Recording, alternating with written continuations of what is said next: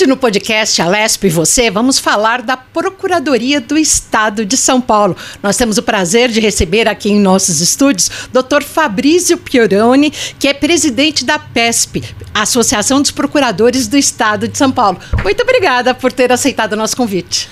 Obrigado, é um grande prazer, uma grande honra estar aqui e poder falar para todo o público do podcast sobre a Procuradoria do Estado de São Paulo e a Advocacia Pública Brasileira. E aproveitando agora o mês de abril, quando nós comemoramos então o Dia da Advocacia Pública, correto? Agora no próximo dia 14, eu gostaria que o senhor iniciasse aqui no podcast explicando qual a diferença do procurador do Estado para o procurador de Justiça.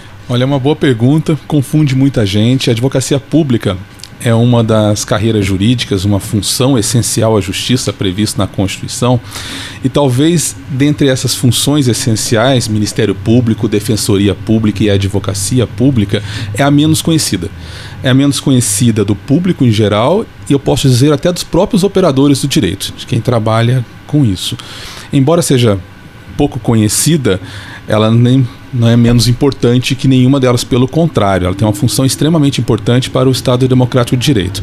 A advocacia pública são, são os procuradores dos estados, o advogado da União, procuradores do município, que defendem o ente público em juízo ou fora dele, então defende os estados, o município e a União, suas autarquias, suas fundações públicas, todos os entes públicos em juízo ou fora dele e presta assessoria jurídica e consultoria jurídica para os gestores, para os gestores da, da coisa pública, para, os, para a, aqueles que hoje gerem a, o Estado brasileiro. Por isso a sua importância. É, os políticos são eleitos com plataformas políticas que foram colocadas nas eleições, né? E quem dá a constitucionalidade, a legalidade dessas, dessas políticas públicas são os advogados públicos. Isso na parte das, das consultorias. Não há nenhuma secretaria ou órgão público do Estado de São Paulo, por exemplo, que não tenha um procurador do Estado assessorando o gestor público na, nas suas funções. Daí então a importância vital para a estrutura das estruturas de políticas públicas. Exatamente. É, respondendo ainda a sua pergunta, né, o procurador do Estado é o advogado público que defende o Estado. No caso aqui, no caso aqui, o Estado de São Paulo, né, o Estado de São Paulo, suas autarquias e fundações são defendidas pelo procurador do Estado. O procurador de Justiça é um membro do Ministério Público que atua em segunda instância perante os tribunais, mas é um membro do Ministério Público, é um promotor de justiça que atua nos tribunais, chamado de de procurador de justiça. Essa, a, a função do procurador do Estado, do advogado público, a sua importância é, é vital para a democracia e para, a, e para o próprio Estado brasileiro. Né? É o advogado público, por exemplo, que vai fazer a, a uma, um parecer jurídico por, um parecer jurídico para uma obra pública ser realizada, para um contrato público de ser realizado, uma parceria público-privada precisa de um advogado público para ser feito. E para defender essas políticas públicas em juízo. Né? Nós podemos pensar que na época da pandemia, toda a política pública do Estado de São Paulo na pandemia foi questionada judicialmente. E quem defendeu essa política pública em juízo e demonstrou que era ela legal e constitucional foram os, os procuradores do Estado. É errado pensar que a advocacia pública ela só age em questões financeiras, porque quem tem quem, quem vai questionar ou o que, que vocês vão estar respondendo? Apenas né, nesse lado financeiro? Não, não, não. Nós atuamos tanto na área financeira, ambiental, é, na área de servidores públicos, de direito constitucional, previdenciário, em trabalhista em toda a área do conhecimento jurídico. Nós temos procuradores do Estado. Talvez uma face conhecida nossa seja na parte financeira, porque nós, procuradores do Estado, e advogados públicos que cobramos judicialmente as dívidas tributárias não pagas. Então, uma empresa que deve ICMS ou uma pessoa que deve PVA, por exemplo, a cobrança judicial é feita pelo procurador do Estado através das execuções fiscais. Né? E um número, milhões de processos em andamento nesse sentido. Mas nós, por exemplo, defendemos o Estado é, em grandes questões ambientais. Né? Nós nós fazemos também a defesa do Estado em todas as ações dos servidores públicos contra o Estado de São Paulo, por exemplo. E é, desde coisas muito grandes até questões pequenas. Uma batida de carro envolvendo um, uma viatura policial e, uma, e um carro particular. Se isso for demandado em juízo, será um procurador de Estado que irá defender. Até uma coisa pequena como essa. Na tragédia que tivemos em São Sebastião, a procuradoria foi imediatamente demandada pelo, pelo governo, né, pelo Estado, naquele momento, por exemplo, ingressamos em juízo, foi a procuradoria que ingressou em juízo para permitir a remoção daquelas pessoas que se recusavam a, remo a, Foram sair. vocês que Fomos nós que ingressamos naquele momento, em pleno carnaval, rapidamente, em poucas horas, para permitir que o Estado pudesse agir perante aquelas pessoas que ainda, apesar de todo o risco naquele momento, se recusaram a sair. em de defesa suas pela vida. Em defesa pela vida. Ainda lá em São Sebastião, está sendo realizado agora desapropriações para permitir o assentamento dessas pessoas que perderam as suas residências e que não podem voltar para aquelas áreas de risco. As desapropriações são feitas pela Procuradoria do Estado, são promovidas pela Procuradoria do Estado. Entendi. E quantos procuradores o estado de São Paulo tem? Essa é uma pergunta importantíssima. Então, eu vou, eu vou fazer essa estamos- pergunta porque eu já tenho outra engatilhada. É uma situação bastante complicada. Hoje temos 800, exatamente 800 procuradores. Vocês estão na UTI? Por quê? estamos na UTI. Nós temos hoje um quadro previsto em lei de 1.203 procuradores.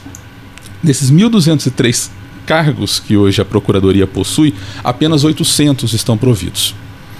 É um número né, quase 35% abaixo. É, é um número que vem se reduzindo ao longo dos anos, dos últimos anos. Nós chegamos a ter mais de mil procuradores em atividades no estado de São Paulo, isso tem cerca de 10 anos. E depois disso, embora tenhamos tido concursos públicos, e tivemos, tivemos um recentemente, em 2018, 2019, com a nomeação aí de cerca de quase 180 colegas que acabaram sendo nomeados, e mesmo assim estamos com apenas 800 procuradores.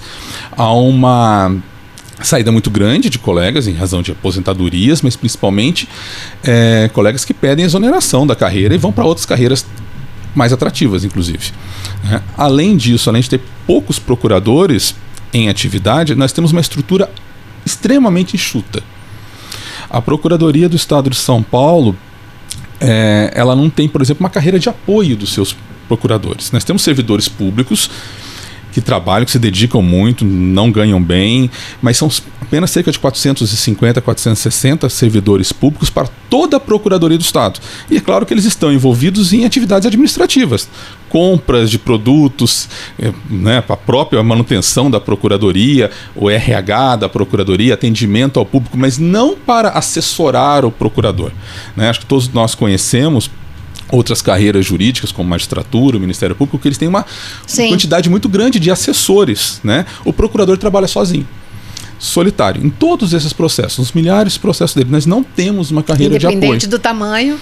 independente do tamanho da importância daquele processo. Ele pode estar lá trabalhando num processo absolutamente. É, todo processo, vamos chamar, é importante, né? mas um, um processo que tem pouca repercussão para o Estado. Um acidente de trânsito Sim.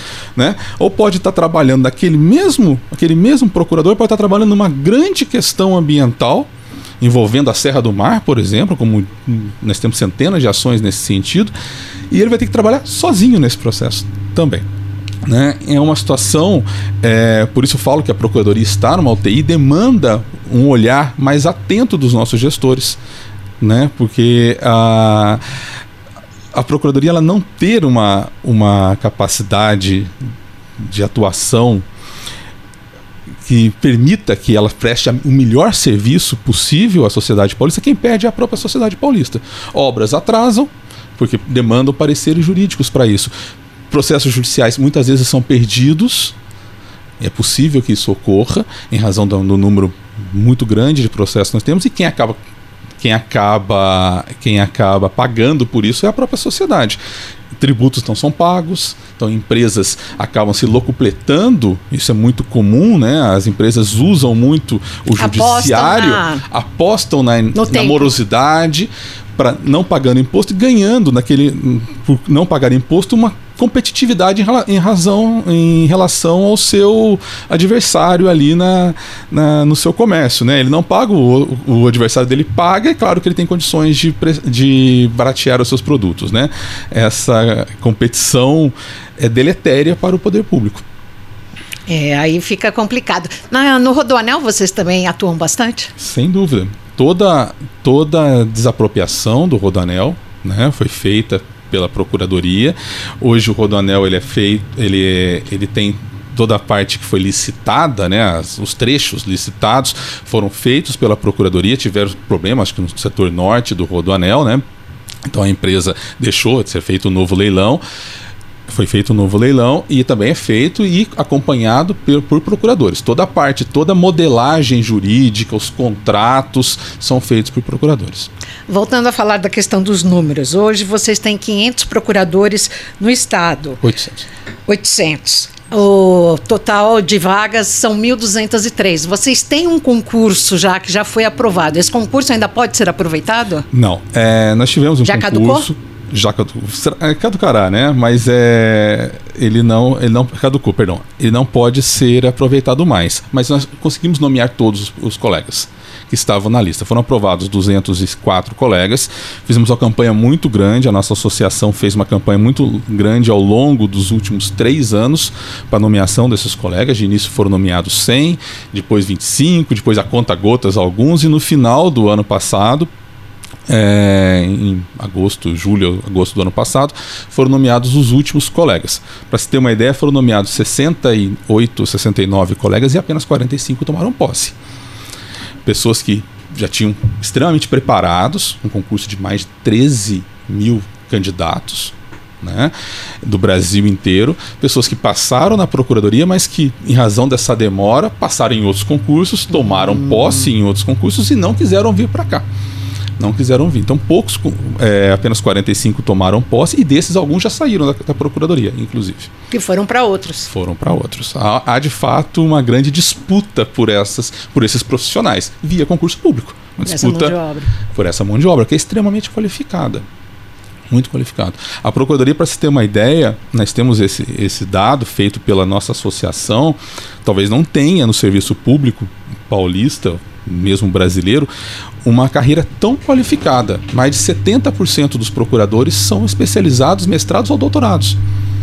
Né, nós nos qualificamos em tempo integral mesmo. Nós temos um centro de estudos muito importante, além temos alguns incentivos para esse tipo de qualificação. E, e, somos extremamente qualificados. Por isso, há uma demanda por esses, por esses profissionais.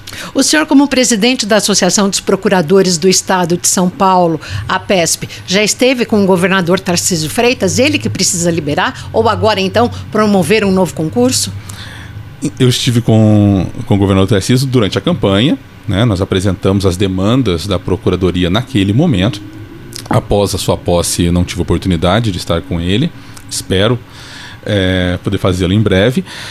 A atual procuradora-geral, que foi reconduzida, ela era procuradora-geral do governador Rodrigo Garcia, foi reconduzida ao cargo pelo, pelo governador Tarcísio para é, com certeza já levou essas demandas ao, ao, governador, tenho certeza disso. Essas demandas, principalmente de uma reestruturação da nossa carreira e de uma carreira de apoio. Essa talvez seja a nossa grande bandeira nesse, nesse, nesse momento, porque nomear procuradores é importante. Claro que fazer concurso faz parte da rotina da administração pública. Né? O servidor público ele ah, se aposenta, Sim. falece, se exonera. Então, assim, fazer concurso público faz parte do, da, da, rotina da administração pública. O que nós precisamos, mas no, na Procuradoria do Estado muitas vezes será enxugar gelo né, usando essa expressão mesmo, porque você vai colocar um procurador para fazer exatamente a mesma atividade que, que o outro está fazendo, né, sendo que o que ele precisa hoje é de apoio para realizar essa atividade. Ah.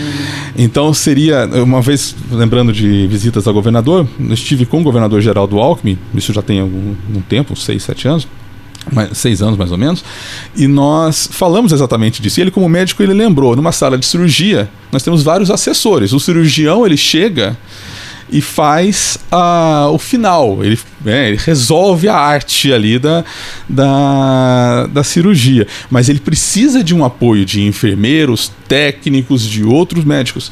O procurador é a mesma coisa, só que o procurador hoje ele é aquele que corta, sutura, faz a cirurgia, Isso pega só no o material. estado de São Paulo ou nos outros estados também? Olha, eu, eu conheço bastante os outros estados, eu sou diretor da nossa associação nacional. outros estados têm uma estrutura muito melhor que a de São Paulo. Sério? E isso, isso faz com que a gente perca profissionais para esses estados. O estado mais rico do país acaba perdendo e perdendo até, no caso, como o senhor mesmo já falou, perdendo muito dinheiro por conta disso. Exatamente. A, a Procuradoria do Estado de São Paulo hoje ela tem é, não posso afirmar em razão das 27, mas ela tem uma estrutura extremamente enxuta em relação às outras advocacias públicas mesmo. Né, que já os procuradores, né, os advogados públicos já têm uma carreira de apoio estruturada, assessores, é, outros servidores, servidores de contabilidade, por exemplo, técnicos na área ambiental, nós precisamos de técnicos na parte de informática, nós precisamos de gente de todas as, a, as áreas. As áreas, né? Porque atuamos em todas as áreas. Então, ah, isso faz com que a, os procuradores vejam, e a gente acaba né, tendo conhecimento, há uma, uma interlocução muito grande entre as advocacias públicas, em congressos, em eventos e tal, acabam conhecendo a realidade de outros, de outros locais e acabam prestando concurso para aquela que ele considera que onde ele possa prestar o melhor trabalho. Né? Não só a questão financeira, essa é importante, mas a estrutura hoje é primordial. Qual o estado que tem a melhor remuneração para um procurador? Olha, muito difícil afirmar isso, né? É, porque a remuneração ela não é uniformizada nos estados, né? Há estados que têm alguns benefícios, gratificações que outros estados não possuem. Nós temos alguns estados e, e com eu posso fazer propaganda de outros estados, né? Assim, o Rio de Janeiro, por exemplo, é um estado que tem uma remuneração remuneração e uma estrutura para os seus procuradores que a gente acaba, vamos chamar assim, uma, talvez a palavra melhor, invejando. Né? Que é um, estado com uma muito próximo de São Paulo, né? não só, não só em, em, razão da proximidade mesmo geográfica, mas próximo no tamanho. Né? São Paulo de fato é muito grande. É difícil comparar com outros estados muito menores. Né? Nós temos uma procuradoria de 800, quando tem outros estados com procuradorias de 50, 60 procuradores. Mas o Rio de Janeiro, pelo tamanho da sua população e por sua economia, tem um, uma, uma procuradoria muito grande também. E tem, de fato, uma estrutura não só de remuneração, mas de estrutura de apoio aos seus servidores bastante invejável. E lá o interesse público, então, ele está acima em comparação a demais estados, porque conta com toda uma assessoria, né? Sem dúvida nenhuma. A defesa, eu posso, isso eu posso afirmar, né? A defesa do interesse público nesses estados em que há uma, uma estrutura, ela é muito mais eficiente muito mais eficiente, não tenho dúvida. Como é que o senhor vê o futuro agora com a entrada do Tarcísio de Freitas? É, está no começo do da governador. Está no começo da gestão dele. Eu tenho bastante esperança que ele veja na administração pública, é, veja os gargalos que existe hoje na administração pública de São Paulo, que nós servidores conhecemos e que talvez por passar muito tempo né, com a mesma grupo ou mesma uh, administração, acaba que o próprio administrador não vê mais aqueles problemas, né? Precisa de um olhar novo para isso. Então esse olhar novo, que é próprio da democracia, que é a alternância do poder, eu acho importante, entendo bastante importante e tenho esperança que ele vendo essa essas dificuldades. E não só a Procuradoria, eu sei que de outros servidores, de outras carreiras no Estado de São Paulo tenha essas mesmas dificuldades, ele possa, com esse novo olhar, buscar soluções para isso. Eu tenho certeza que a nossa Procuradora-Geral já levou essas demandas ah, para ele, né? Eu acho que basta também a procuradoria e também a associação levar isso, ter a oportunidade de levar isso, de mostrar essas, essas, essas demandas, essas dificuldades e aquilo que a gente pode melhorar em defesa do Estado. Agora, vocês tiveram uma importância muito grande, a Procuradoria-Geral de Estado, durante a pandemia. Por quê? Empresas não queriam pagar impostos? Ah, Como de, é que era isso? De todo jeito. Acho que a, a, a pandemia ela mostrou para o mundo né, que a importância da, de outros servidores, não apenas dos médicos, essa é a face visível da pandemia. Médicos, enfermeiros, todos foram aplaudidos, foram heróis, né? Mas o combate à pandemia demandou diversas outras áreas. E a advocacia pública foi muito demandada, né? Muito demandada desde o início, desde a modelagem do Plano São Paulo, né, que foi criado pelo então governador João Dória, pela equipe dele de é, fechamento de comércio e tal, que gerou uma grande demanda naquele sentido, né, de, de, comerciantes, empresas que questionaram isso, isso foi questionado em juízo e todas elas foram consideradas constitucionais e vitoriosas. Nós tivemos uma, uma ação importantíssima de muitos contribuintes e da própria Fiesp pedindo a suspensão do pagamento de todos os tributos, o que geraria o caos financeiro no Estado, era uma ação bilionária. São Paulo foi vitoriosa nessa ação. Imediatamente São Paulo conseguiu. Seria uma anistia temporária, não? Seria o não pagamento, é, seria uma anistia temporária de impostos. Né? Não, não, é que iriam retardar o pagamento, não, não eles simplesmente seria, queriam cancelamento. Queria que não pagasse a suspensão. a suspensão do pagamento de impostos naquele momento. É, São Paulo conseguiu, isso foi uma, uma ação da, da da Procuradoria no, no Supremo Tribunal Federal. Então, suspender sim o pagamento da dívida de São Paulo com relação à União. Né, não foi deixou de, de, pagar, a dívida continua sendo devida, mas naquele momento da pandemia em que houve uma queda de arrecadação muito grande, né, pensar que os estados eles vivem do ICMS. E o ICMS ele só é cobrado quando há circulação de mercadorias. Não havia circulação de mercadorias mais em razão da pandemia. Né? Então, o estado de São Paulo, com todos os demais estados, eles foram muito impactados financeiramente. Então, São Paulo foi o primeiro estado a questionar isso no Supremo Tribunal Federal, suspendendo a, a, o pagamento da dívida com a União, já gerando em caixa para o Estado, a decisão do ministro na época, é que todo esse dinheiro fosse aplicado na saúde. Todo esse dinheiro foi aplicado na saúde. Naquele momento, fazer é, todas as as compras urgentes que foram feitas de serviços, organização de hospital de campanha, compras de seringas, compras de máscaras, compras de vacinas, né? O próprio álcool tudo, tudo foi comprado, né? E foi comprado em, muitas vezes em licitações internacionais, compras internacionais, foi feito baseado em pareceres e com em contratos organizados pela Procuradoria do Estado.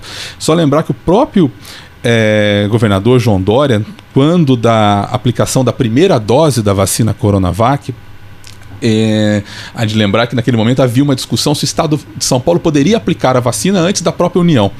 Né? E o Estado de São Paulo aplicou, né? tanto que foi aplicado aqui em São Paulo.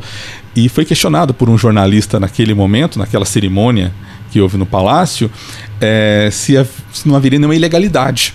Né? Ele, naquele momento, ele falou assim: é, Nós ouvimos a ciência nós ouvimos a ciência, no caso das vacinas, e vamos ouvir a ciência jurídica. E chamou então a Procuradora-Geral do Estado, naquele momento, para que respondesse ao questionamento do jornalista e ela atestou a legalidade do Estado de São Paulo aplicar a, a Coronavac naquele momento. Né? Então, até a primeira dose da vacina precisou de um parecer jurídico da Procuradoria do Estado. É, é impensável para gente que está do lado de cá, né? Sem dúvida. É, e nesse sentido, é, eu gostaria de perguntar: a advocacia pública ela minimiza a corrupção? Não tenho dúvida também com relação a isso, né? É, a corrupção a gente consegue ver a face dela quando ela é descoberta. A corrupção, enquanto não é descoberta, a gente não sabe da existência dela. Né? E quando ela é descoberta, atuam os órgãos de repressão: Ministério Público, a polícia, o Tribunal de Contas. Mas a Procuradoria do Estado e a Advocacia Pública, ela atua no combate à corrupção antes, preventivamente. Há alguns estudos que mostram que do dinheiro da corrupção é revertido, é descoberto apenas 1% desse valor da corrupção e desse 1% descoberto, apenas 10% consegue voltar para os cofres públicos. Então nós estamos falando de 0,1% daquilo que de fato, né, estudos internacionais. Você precisa investir, então o Estado precisa investir na prevenção. O procurador do Estado e o advogado público ele está presente em todos os órgãos públicos. Ele consegue ter uma visão ampla de toda a administração pública. Ele está presente ele, ele participa de todos os contratos públicos e ele deve ser ouvido e deveria ser ouvido né, por, pelos gestores para cada ato da, de gestão. Muitas vezes isso não ocorre, muitas vezes é feito isso a par da, da, da advocacia pública. Mas quando ocorre, ele tem que ter autonomia e é isso que falta a advocacia pública para atuar melhor nessa combate à corrupção. Combatemos. Mas nós não temos autonomia como tem o Ministério Público. como tem a própria Defensoria Pública. Um advogado público, ele é servidor do executivo e ele tem o executivo mesmo como um patrão. Né? Ele não tem nenhuma garantia, por exemplo, de inamovibilidade. Se ele está dando problema aqui, vamos chamar o problema entre aspas, né? Um problema numa secretaria, ele é removido para outra. Ele não pode dizer nada com relação a isso. Se ele está atuando muito forte aqui, ele pode ser removido para outro lugar. Nós não temos uma garantia de não movibilidade. Nós não temos uma autonomia, por exemplo, da, do orçamento da Procuradoria. Só em São Paulo ou não, já isso é geral, é no Brasil todo. No Brasil, Brasil todo. todo. Nós não temos autonomia. E é uma luta muito grande e ela é a única carreira. Eu comecei minha fala aqui é, dizendo que a advocacia pública é uma das funções essenciais da justiça, ao lado do Ministério Público e da Defensoria Pública. A Procuradoria é a única delas que não tem uma autonomia. É a única que o procurador não tem autonomia e a própria Procuradoria não tem autonomia. Né? Nós não temos autonomia financeira. Um, nós Estamos falando aqui que nós não temos assessores, não temos uma carreira de apoio, muito decorre de não ter uma autonomia. Nós somos sucateados. Talvez tenha interesse nessa, nesse sucateamento da procuradoria. Talvez exista um interesse por trás disso. Então nós precisamos de uma autonomia e lutamos muito por ela. Existem propostas de emenda constitucional prevendo essa autonomia, precisa ser uma, uma emenda à Constituição Federal e lutamos e gostaríamos muito que essa, que essa autonomia fosse aprovada. Nós até apelidamos, e houve uma, foi apelidada essa PEC como a PEC da probidade. Exatamente, porque essa autonomia daria muito mais é, possibilidade à advocacia pública de prevenir a corrupção, de prevenir o desmando. Muito mais importante do que o reprimir. O que, que, a advocacia pública, e no caso os procuradores, fazem ou se atuam diretamente na reforma do ITCMD? Que é o imposto para doações e heranças. Sim. A, o ITCMD é um dos três impostos cobrados pelo Estado. Né? O Estado tem três impostos: o ICMS, o IPVA e o ITCMD. E o ITBI? O ITBI é, é municipal. Municipal. municipal tá? O, de transação imobiliária. De transação imobiliária. O ITCMD é aquele que se paga pela, pela, pela transmissão causa mortes, tem razão da, da herança, ou no caso de doação. O ITBI é quando há uma, uma compra e venda. Sim. Se há uma doação, paga-se TCMD. É, nós cobramos isso em todos os processos de inventário, então, os procuradores atuam em todos os processos de inventário do Estado. Nós atuamos em todos os processos de separação, porque muitas vezes na separação, quando há bens, há uma doação de um parceiro para o outro né? Uma, acaba havendo uma doação e aquela doação demanda o pagamento do tributo, então nós agimos simplesmente para verificar se o tributo está sendo pago ou não. Essa é a nossa atuação nesses processos. Né? E por conta disso, de saber que o ITCMD é um dos nossos tributos, né, sobre nossa responsabilidade, nós acompanhamos todas as discussões que há né, no legislativo a respeito desse, desse tributo, inclusive em todas as reformas que já foram propostas, né, tanto a reforma tributária no âmbito federal como aqui na, na Assembleia Legislativa. Não foi recente que uh, falavam uma redução do percentual, que era de Sim. 3 para 1%, Sim, não é? Houve uma aprovação nesse sentido né, aqui na Assembleia Legislativa e o governador Tarcísio vetou. Né, então isso não chegou, não chegou a entrar em vigor. O que é um, um equívoco, na minha opinião, é, não o veto dele, o veto dele está correto. A redução, nesse caso, é um equívoco, né? pode parecer contraditório falar de que a redução de imposto é um equívoco, mas no Brasil a gente tributa muito o consumo. Né? Nós tributamos muito o consumo, e o consumo atinge todos. O, o quilo de arroz comprado pelo empresário milionário e o quilo de arroz comprado por uma empregada doméstica, pagou-se o mesmo imposto. Então, proporcionalmente, em razão do seu salário, o pobre paga muito mais imposto que o rico no Brasil.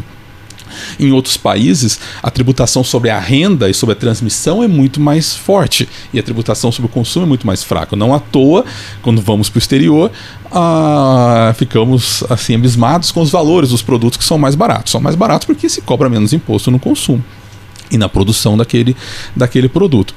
Ao invés, cobra-se para compensar muito mais sobre a renda daquelas pessoas e sobre a transmissão. Né? No Brasil, iria na contramão essa redução.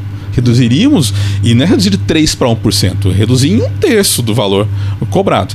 E o dinheiro para o Estado, ele não nasce em árvores, né? ele nasce do, do tributo. Tirou de um lado, vai ter que compensar de outro. E vai compensar como? Aumentando no ICMS e penalizando o mais pobre. Então é muito melhor isentar o mais pobre do pagamento de TCMD e cobrar do mais rico do pagamento da sua herança recebendo... do que diminuir para todo mundo. Né? Então é, é, tinha um equívoco político tributário nessa, nessa proposta. A Procuradoria atuou nesse veto, porque todos os vetos do governador, mais um veto jurídico como esse, é, todos os vetos do governador são minutados e discutidos com a Procuradoria. Nós temos um órgão específico para isso, assessoria técnica legislativa, que faz todos, é, não só os vetos, mas as propostas de lei do governador passam antes pela nossa assessoria. Hum, para ver qual o impacto, se positivo ou negativo. Exatamente. Inclusive se é jurídico ou não, né? Muitas vezes o governador veta algo por ser inconstitucional. Né? E essa análise de constitucionalidade prévia do governador, feita pelo governador, é feita previamente pela Procuradoria do Estado. E o parecer dele é publicado como razões de veto. Qual outra, outro projeto de lei que uh, teria sido aprovado, ou aqui na casa, ou mesmo em algum outro parlamento do país, que o senhor se recorda que tenha sido bastante polêmico? ou, ou aprovado também? Nossa. Aprovado ou não? Sancionado ou não? Preciso pensar. Não, existem muitos projetos polêmicos, né? Porte de armas, por exemplo, é um projeto polêmico, né? De, que foi feito no governo federal, né? A forma como foi feito desse do projeto de liberação dos né? CACs, né? Isso. A questão, por exemplo, da aqui no estado de São Paulo, é uma polêmica da questão do, das câmeras em, em nos policiais. Então, há, há projetos polêmicos, há discussões políticas polêmicas. Né? Mas eu não consigo. Mas em relação à Câmara dos Policiais, o que, que o senhor tem para dizer? O que, eu, que foi. O que eu vejo com relação a isso é que, dos estudos que eu li com relação a esse tema, é que houve uma redução da Sim. violência policial. E eu acho que isso é muito importante. Né? O, estado, o estado de São Paulo não, mas o Brasil é um, o Brasil é um país em que há uma, uma violência policial muito grande internacionalmente, se comparando internacionalmente. E se essa é uma medida que teve um impacto nesse sentido, eu acho que ela é positiva. É, já escutei de, de policiais, delegados, que eu respeito muito outras posições, né, que eles dizem que isso acaba inibindo também a atuação correta do policial naquele momento, ele fica receoso da sua, da sua atuação e o policial não pode ter receio de atuar, e eu concordo não com isso. Não pode titubear, né? Não pode titubear, então eu ouço muito isso. Mas eu pondero, eu não sou da área, não, não, é, não é minha área de atuação, não só a segurança pública, nada disso, né? Muito mais um, eu sou muito mais um curioso nesse sentido, né? Mas o que eu vejo com, com relação a isso é que houve uma, uma, uma redução. E essa redução positiva talvez seja muito mais ponderando em, em relação à negativa, né, que seria esse receio. Ela pode, o receio pode ser corrigido com treinamento, né, me parece. Não, não me parece correta a simples remoção de uma política pública que, é, continuo afirmando, só apenas com base nos estudos que eu li, correta pareceu vitoriosa. A Procuradoria do Estado, ela atua também, já tem casos envolvendo a Lei Geral de Proteção de Dados? Sem dúvida, isso é um grande, isso é um grande assunto na administração pública, né? A administração pública é senhora de praticamente todos os dados do cidadão, né? E a lei de proteção de dados ela veio para disciplinar como esses dados podem ser armazenados, compartilhados, divulgados, né? E a procuradoria ela teve um papel, tem um papel importantíssimo de orientar todos os órgãos públicos nesse sentido sobre o que é, o que não é legal em relação à lei de proteção de dados e ela faz isso, fez cursos, promoveu cursos com relação inclusive aos servidores, é, deu pareceres nesse sentido, dizendo para o órgão público o que é, o que pode e o que não pode nesse, nesse tema. É, esse é um tema, é um campo muito polêmico, muito, né? Que isso veio através da tecnologia, da digitalização e de todos os nossos dados hoje estão inicialmente no Estado. Estão, estão no Estado e e tem que ser protegidos. E tem até também a questão, isso passa pela segurança de informação, né?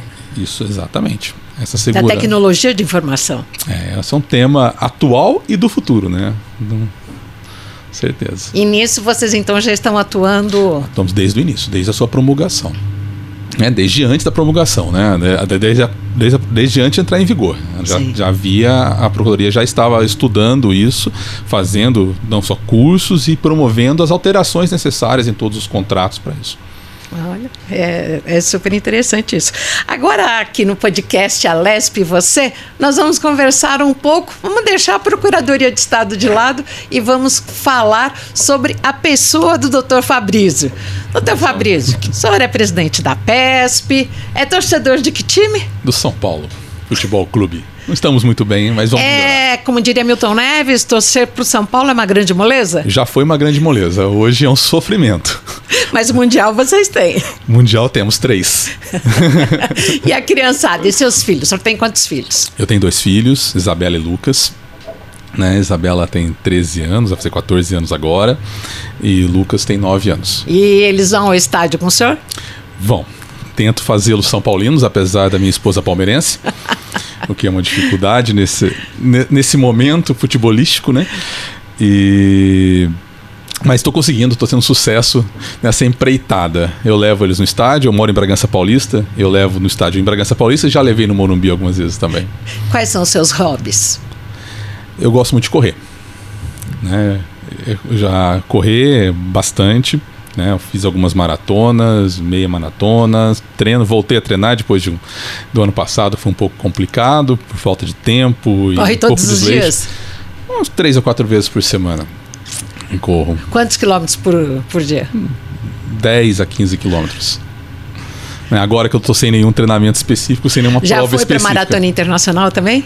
Fiz em Buenos Aires, internacional fiz em Buenos Aires. Fiz aqui a de São Paulo, fiz a do Porto Alegre, do Rio de Janeiro. Quatro maratonas. Pensa em ir para os Estados Unidos? Eu penso, eu penso. Sonho em fazer a maratona de Nova York, é uma delas. São 40 quilômetros. né? 42 quilômetros, 195 metros. Eu não dispenso os 195 metros, não, porque essa hora a gente está muito cansado e eles fazem diferença.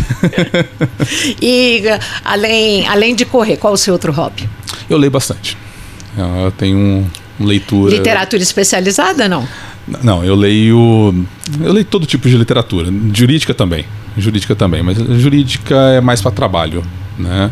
Eu continuo lendo, apesar de estar afastado do- da função de procurador por ser presidente da associação, eu continuo lendo algumas coisas. Eu fiz mestrado, dava aula até pouco tempo, então continuei estudando bastante. E continuo estudando. Mas eu gosto de, da literatura mesmo.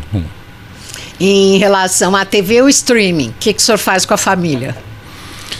Eu, com a família, é streaming. Assistimos séries, né? Inclusive com as crianças. É, mas eu assisto bastante telejornalismo. E qual o gênero de série que vocês gostam mais? Eu assisto hoje com a minha esposa, tô assistindo porque eu não assisti na época quando virou febre Game of Thrones. Acho que estamos quase, estamos quase terminando, né? É bem longa. E com as crianças a gente assiste coisas antigas. Eu mostro muita coisa antiga para eles. Assistimos inclusive a Grande Família. Ah, que Sério. legal! Meu filho adora. Ah, que interessante. E na, na, na cozinha, o senhor gosta de. Tem esse domínio gourmet ou é só na churrasqueira? Olha, churrasqueira posso dizer que sou, vou bem. Na cozinha eu gosto. Na cozinha puxei pro meu pai, que cozinha muito bem. Né? O senhor Eu- é neto de italianos? neto de italianos, então eu gosto de cozinhar, me aventuro aí uma, duas vezes por semana e aí tento, tento. Assisto programas de culinária para aprender algumas coisas, assisto e faço. Qual a receita cinco estrelas? Olha, eh, vou Sua dizer, o que faz sucesso. vou dizer o que a minha esposa mais gosta: bacalhau. Faço um bacalhau com batata doce que fica espetacular. Batata doce? fica Como que o senhor Esse eu aprendi com meu pai. Esse eu aprendi com Como que meu o senhor pai. faz? Ao forno, uma camada de batata doce, muito azeite, alho, cebola e bacalhau. Aí um bom. Nada de pimentão? Nada. Nada, nada. Só cebola, nada, alho. Nada. A batata doce puxa o- um pouco do sal do bacalhau e do azeite e fica sensacional. Pode fazer. Olha, valeu a dica. Essa daí eu só conhecia com a batata inglesa, a batata pois é. holandesa é. que eles falam. Pois é. Ah, que, de, só aprendi com meu pai. Ah, então tá bom. Olha, aqui no podcast Alesp Você, nós temos o prazer e a, de agradecer aqui a participação, de ter aceito o nosso convite ao Dr. Fabrício Pieroni, presidente da Associação dos Procuradores do Estado de São Paulo, a PESP. Muito obrigada pela sua, pela sua vinda aqui aos nossos estúdios, novos estúdios da segunda temporada do Alesp e Você. Eu que agradeço, muito obrigado, foi um prazer, foi uma alegria. Nós agradecemos também ao nosso time, coordenado e dirigido por Daniele Franceschi Alves aqui na TV Alesp, que trabalha junto com José Cândido, Sibelius Toledo, Silas Ribeiro dos Santos. Na edição, Leandro Rosa, Renan Augusto, James Eduardo e Alex Andrade. Fique sempre com a gente. Podcast Alesp Você vai ao ar um novo episódio sempre às segundas e quartas no Spotify no YouTube, às terças e quintas pela TV Alesp. Até logo mais.